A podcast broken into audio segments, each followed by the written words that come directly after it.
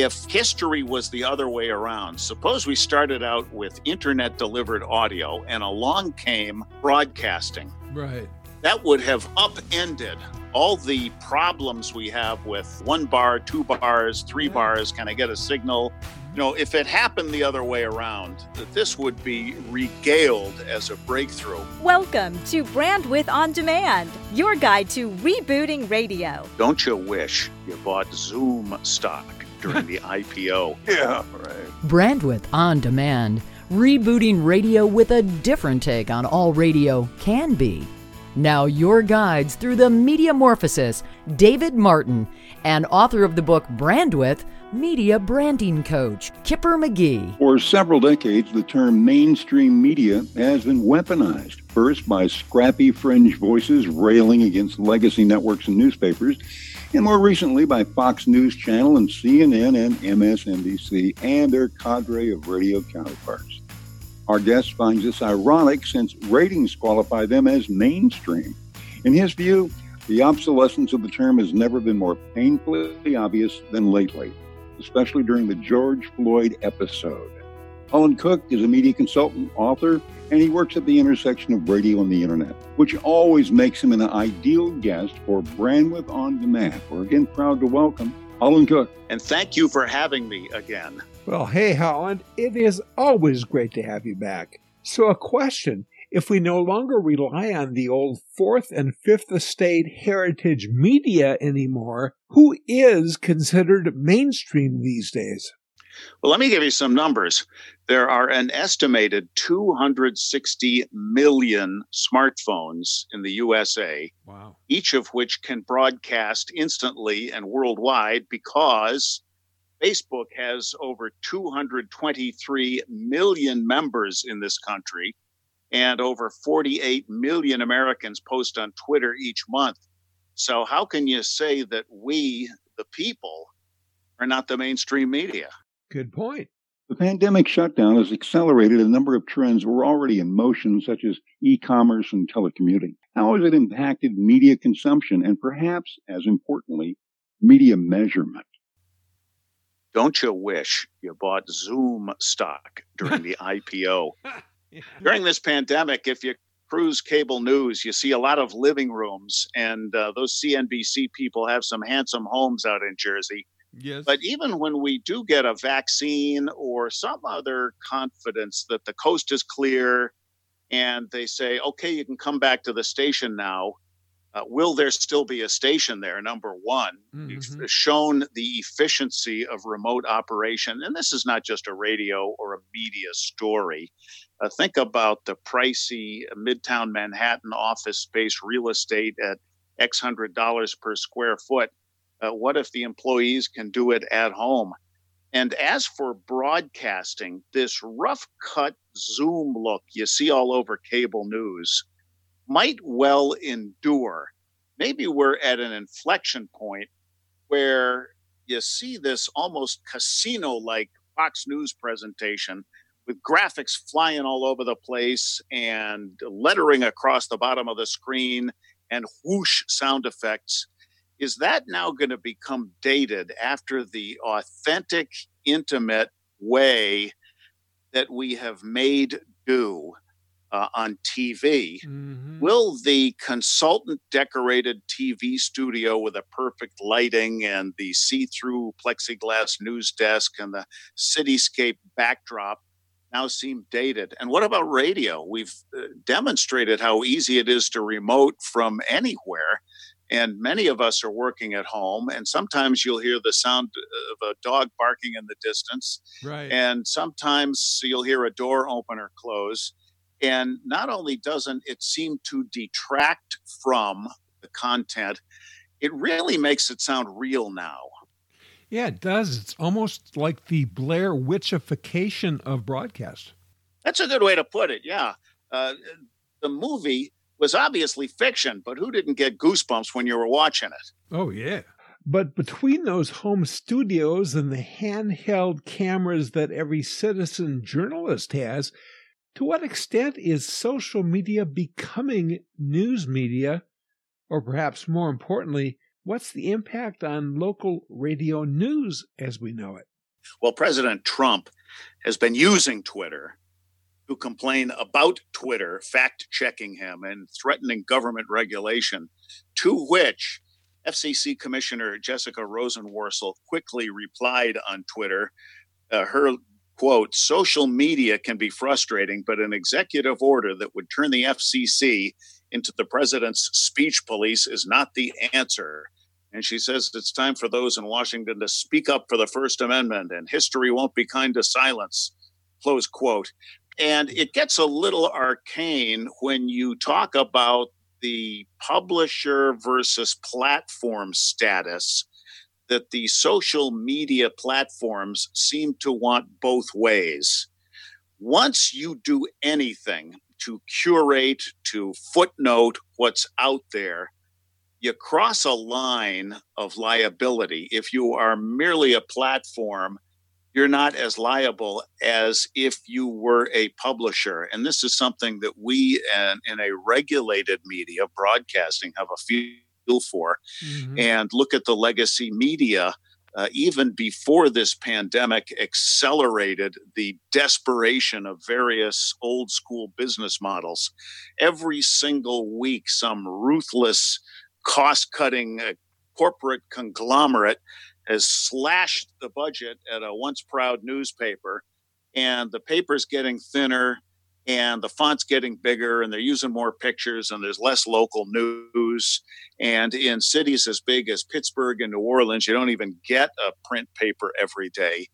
We've seen the bloodletting that the big corporate owners have wrought on radio. So uh, i think sadly we may increasingly depend on social media for local news. I have read lately of an uptick in the use of police scanner apps. So I think the question is if we, the people, are telling each other what's up, do we trust each other to get it right? Because things become opinionized in their retelling. Can we, the unedited people, trust each other as useful informers? But that's the authenticity we spoke of, right? Yeah, right. Yeah. But really, one of the things we're all facing right now is trying to do more with less. And inevitably, that means newsroom cuts, nobody to curate, nobody to research, nobody to fact check. Best book I have read so far this year, uh, which I highly recommend, is Andrew McAfee, and the title is More from Less The Surprising Story of How We Learned to Prosper Using Fewer Resources and What Happens Next. And whether you play for the political red team or the political blue team, you're going to like what McAfee reports about how we have increased human prosperity while treading lightly on our planet. And I know this sounds very environmental, and a lot of it is. But the resources he describes are pertinent to this conversation. They're not all ecologically tangible. And I want to read you a quote from the book. He says, We believe things because the people around us believe them, or members of our political tribe do, or members of the opposite side believe the opposite. Most of us are more likely to believe things if we hear them enough times since we have a glitch in our mental hardware to mistake familiarity for truth. And he writes similarly, we believe a lot of things because our innate negativity bias is reinforced by a constant stream of dire headlines, expert predictions of decline and doom, and vivid images of things going wrong. Close quote. So you see how pertinent this is oh, when yeah. we all have instant access to the stuff from which the news is written, often opinionized, warped, and slanted in the process. Do you want to believe what Fox News Channel is saying about the pandemic, or do you want to believe what MSNBC is saying about the same story. Mm-hmm. And sometimes pick a story, any story, you wonder if they're talking about the same story. Right. Now we can simply bookmark cdc.gov, for instance, and get the information raw. It's like the farm to table mining, harvesting of information. We can cut out the middleman now. Although, as McAfee says in this book, it's human nature to take comfort in the daily dance of affirmation. Yes. We choose our news yes. based on what affirms our predisposition. So, the, uh, never has it been more caveat emptor.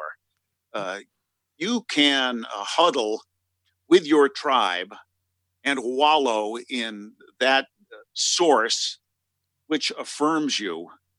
Uh, but I think it's wiser to have a diet which sometimes challenges you. And that thing in your pocket we used to call a phone, which we broadcasters hope will be the new transistor radio, also enables instant access to counterbalance that which may be flavored. Yes.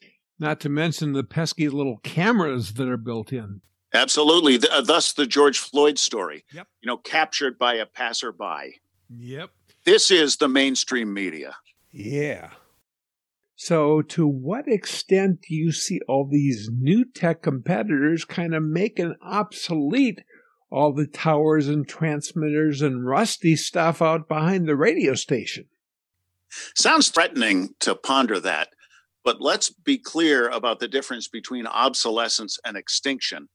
Uh, AM radio has some technical and demographic challenges. Uh, FM is a clearer signal uh, used by more of the population now. Uh, time spent listening is greater on FM, and it will always be there.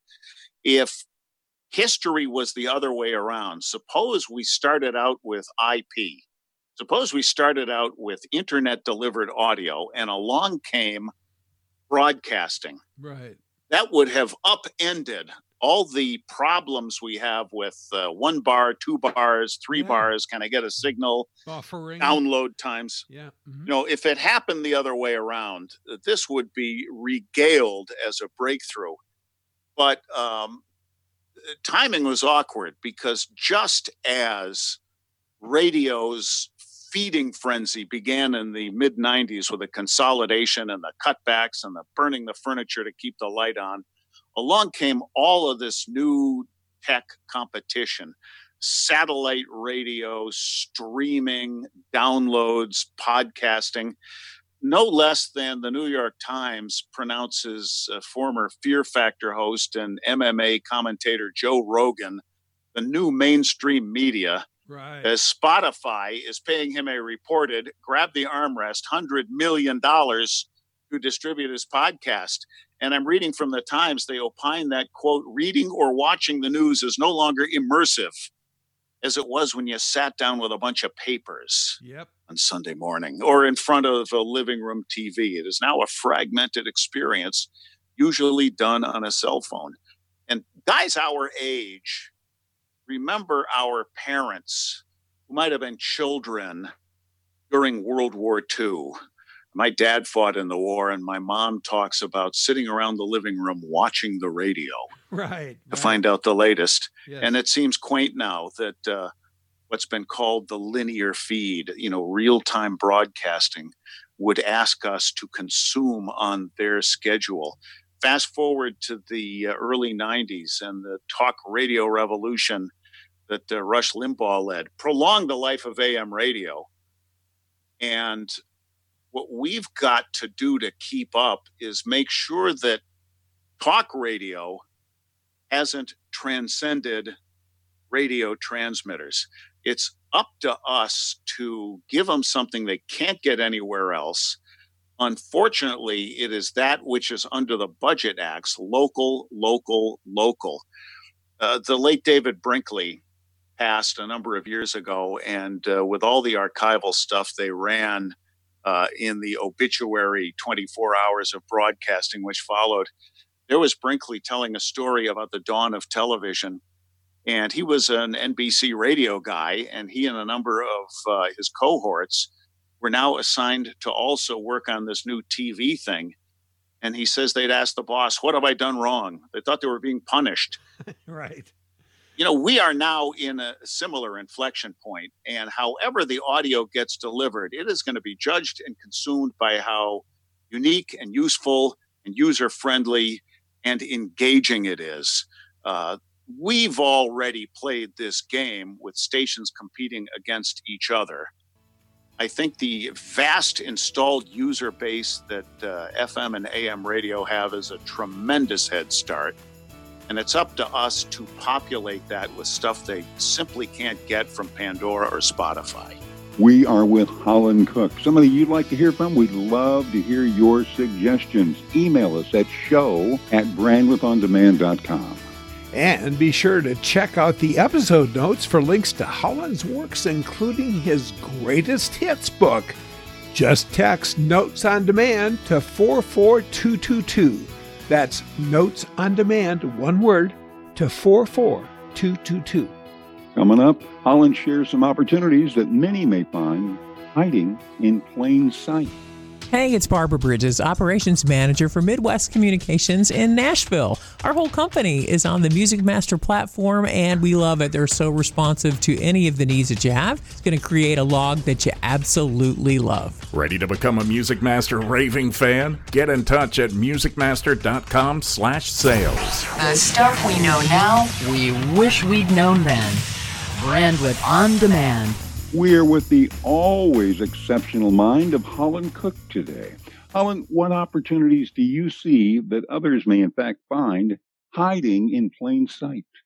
It will not surprise you to hear consultants preach out about the fundamentals, but this advertising pandemic that occurred where the entire month of April was pretty much canceled and when people are told stay at home, businesses shut down. And when they shut down, they stop advertising. And every radio station in America got whacked with cancellations galore, many of them all in one day. It was just terrible. On my TV show, I interviewed one of my long suffering clients who is an independent owner competing with absentee corporate owners.